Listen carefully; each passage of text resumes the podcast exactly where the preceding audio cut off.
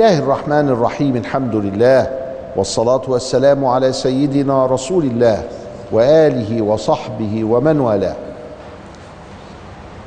مع سيرة المصطفى الحبيب صلى الله عليه وسلم نعيش مع أنواره الكريمة الشريفة هذه اللحظات نستهدي هدايته ونتمتع بأنواره صلى الله عليه وسلم.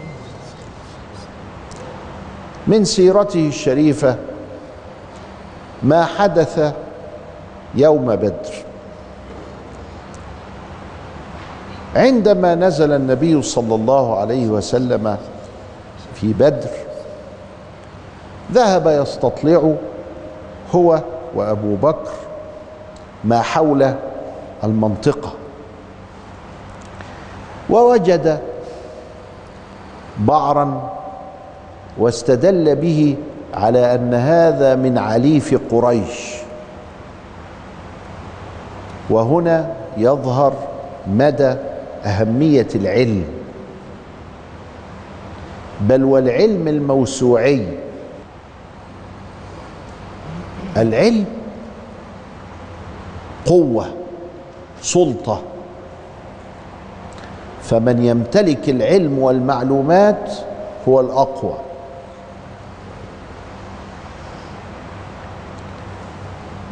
أدرك أن هذا من عليف قريش. إذا قريش قريبة هنا بس لسه ما ظهرتش. ووجد نارا فعدها.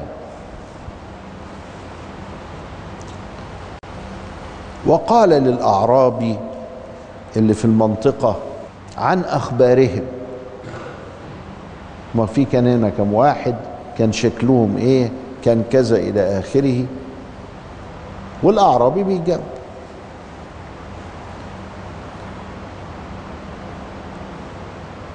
ثم انصرف النبي فقال الأعرابي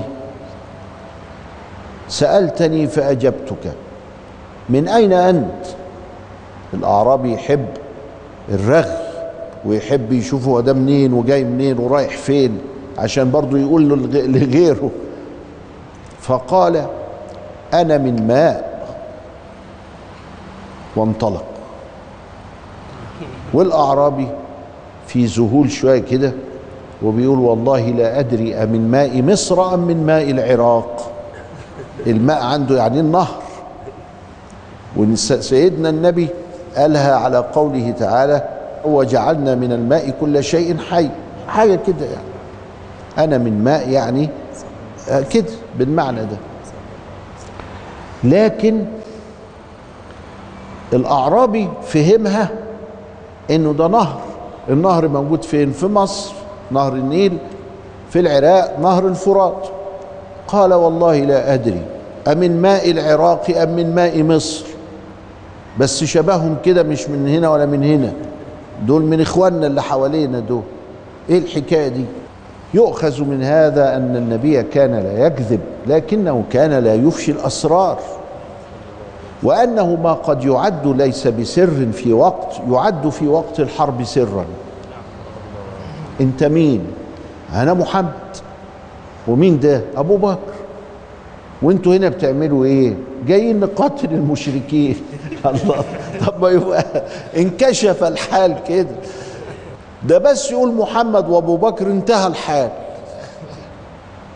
فإذا ما يعد سرا في وقت الحرب قد لا يكون سرا في غير وقت الحرب. اللي يقول لك ممنوع الاقتراب والتصوير. خلاص في وقت الحرب كده. حتى لو صورنا حتى لو كان عندي صورة ليها قبل الحرب أخبيها. علشان ده سر الوطن بتاعي فالنبي عليه السلام علمنا إنه ينبغي إن إحنا يبقى عندنا سر علشان تنجح الأشياء. وذكرنا أن بعضهم وهو الحباب بن المنذر قال له يا رسول الله اجعل الماء خلفنا. فجعله خلفه. وذهبوا هناك فوجدوا تبة كبيرة كده فبنوا عليها عريشا. عريشا يعني حاجة كده مظلة عشان سيدنا صلى الله عليه وسلم يشرف على الوادي كله ويشوف اللي جاي من هنا إيه واللي جاي من هنا إيه واللي جاي من هنا إيه.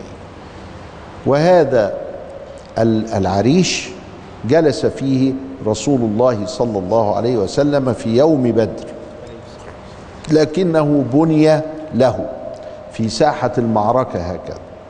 312 واحد ماشي لقى ولد صبي كده عنده 15 16 سنة.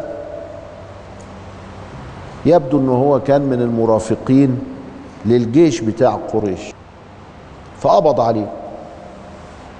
أيوه ما هو كده دخل فيه آآ آآ دخل فيه المنطقة العسكرية. يبقى يتقبض عليه. ويتقبض عليه لأن إحنا في زمن حرب. إذا زمن الحرب له خصوصية ينبغي أن يكون كذلك. الخيانة.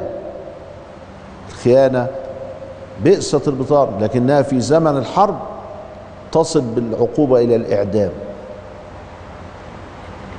لأنها فيها ضياع للدين والدنيا والمستقبل مش الدين والدنيا وبس ده والمستقبل كمان.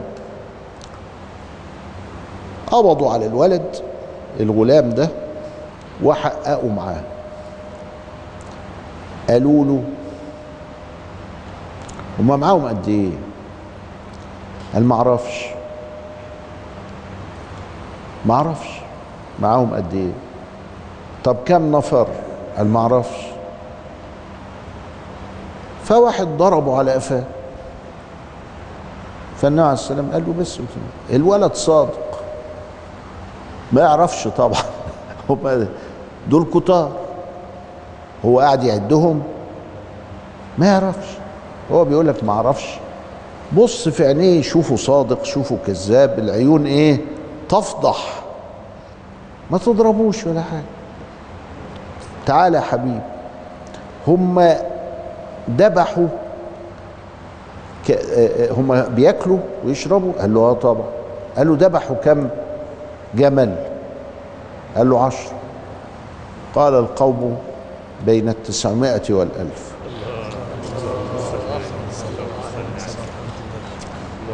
عشرة لأنه شد العشرة ووداهم وعدهم. عد عشرة لكن مش عدد ألف. فهو فعلا ما يعرفش فيبقى في فن للوصول إلى المعلوم. ما هوش بالضرب ولا بالإهانة ولا بالتعذيب ولا بكذا. ده بإعمال العقل. اسأل السؤال المناسب. إذا كنت قادر أنك تستنبط الاستنباط المناسب مع هذا. فقال له كده كام يا ابني؟ ذبحت كام جمل؟ قال له ذبحنا عشرة. قال القوم بين تسعمائة إلى ألف. يزيدوا ينقصوا حاجة بسيطة. ألف ألف وخمسين ألف وسبعين ما يجراش حاجة. يا دوب ها؟ فإذا الذكاء والعلم تاخد من كده الوقوف عند العلم وأن من يمتلك المعلومات فهو الأقوى. بعد الفاصل نكمل ما كان من سيدنا قبل المعركة.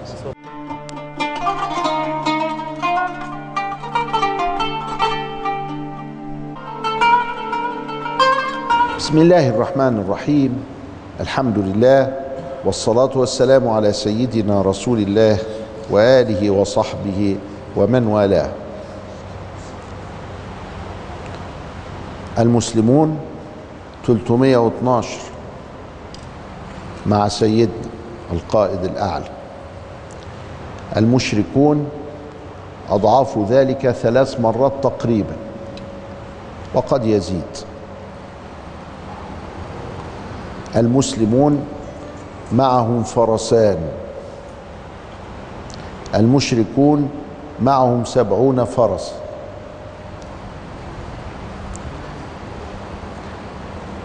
يعني قوة الواحد من دول لما هي هيقف يقف ضد اتنين لا دول تلاتة.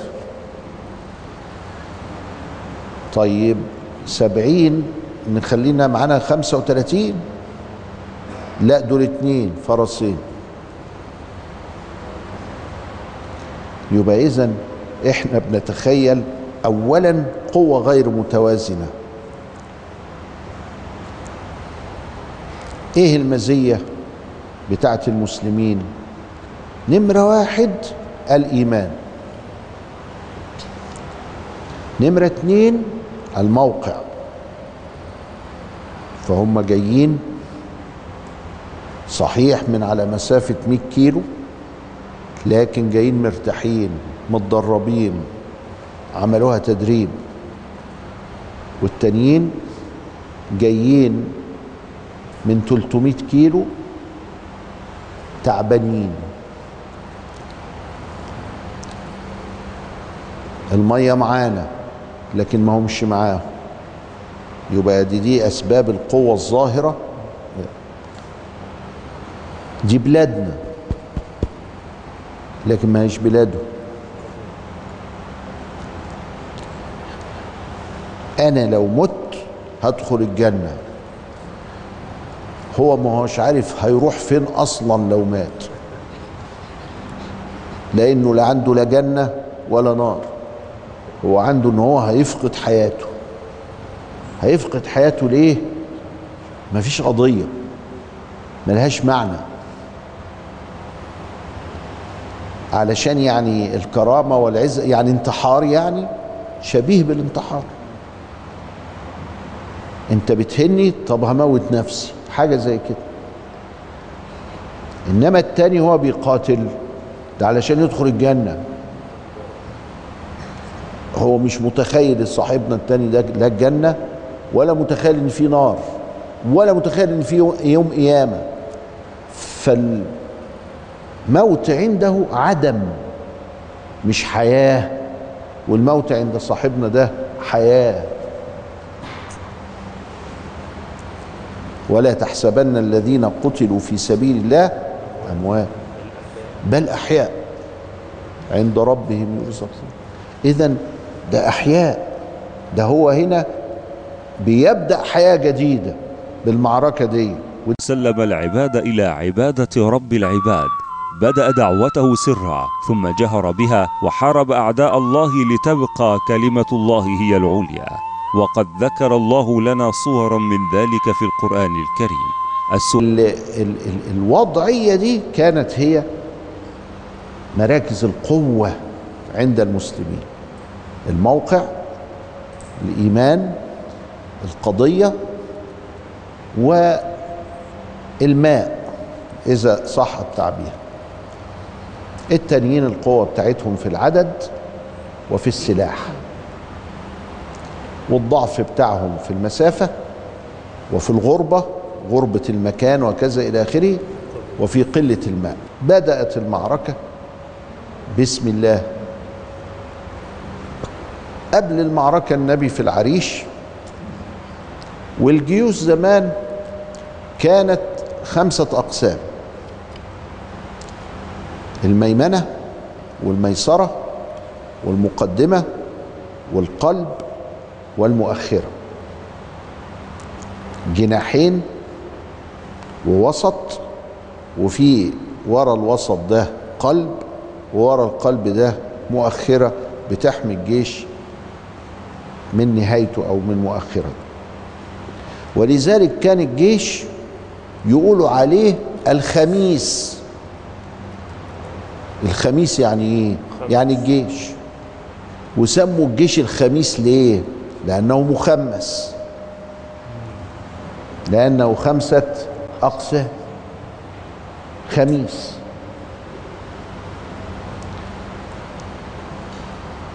كل جزء من الخميس كل جزء من له لواء. كان اللواء بتاع الجيش كله أبيض. بتاع كده هو بيضاء.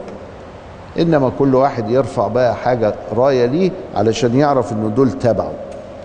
النبي عليه السلام كان في الحروب وبدأها في بدر إن هو يخلي الأصحاب مع بعض. يبقى لازم تعمل علاقة إنسانية ما بين المقاتلين. ما تجيبش المقاتل وهو بيقاتل كده مش عارف زميله ده ومش عارف زميله ده. لا ده بيبص هنا الله ما أنا عارفك ده ابن عمي ده ابن خالتي ده أخويا ده جاري. فيحدث تثبيت لل لل- للفؤاد وإن إحنا بندافع عن حاجة مش غرب ده إحنا عارفين بعضنا. وكان يجعل لكل حتة من الخميس عنوان كده أو أو أو شعار. يا بني عبد الله مين بني عبد الله دول؟ ما فيش هو الشعار كده. يا بني عبد الرحمن يا بني عبد الغفور يا بني وهكذا. شعارات لكل حتة في الجيش ويجعلهم قرايب بعض. فهو في العريش فوق بيراقب بقى تخميس الجيش مظبوط كل مخمس كل كتيبة من الكتائب دي بيبقى لها قائد القائد واقف في مكانه ال- الناس نشيطة وهو بيراقب من فوق ولا في حد عايز يزوغ عايز يجري؟ ابدا ولذلك أهل بدر دول يعني عملوا حاجة عجيبة الشكل. بإذن الله وبنصرة الله لأنه مدهم من عنده بالملائكة. تقاتل لأنه آه، آه، ميزان القوى المادية مختلف. فنزلت الملائكة نصرة وما زالت تنزل تنصر المؤمنين. فسيدنا في العريش يراقب الحال وهو في العريش يراقب الحال أخذ يدعو ربه وكان من دعائه اللهم إن تهلك هذه العصابة لا تعبد في الأرض. كل الأرض كانت على الشرك أو على مشارف الشرك. اللهم إن تهلك هذه العصابة كلمة العصابة معناها مجموعة الناس العصبة أولو القوة. فالعصبة معناها مجموعة الناس العصابة. ومش معناها زي ما هو عصابة يقول لك تشكيل عصابي. تشكيل عصابي يعني هم مشتركين مع بعض يعني. فالعصابة تطلق على الأتقياء الأنقياء وتطلق على الأشرار أيضا. فلو كان هناك مجموعة من الأشرار دبروا جريمة سويا وبنسميهم عصابة أيضا. تطلق على كده تطلق على كده.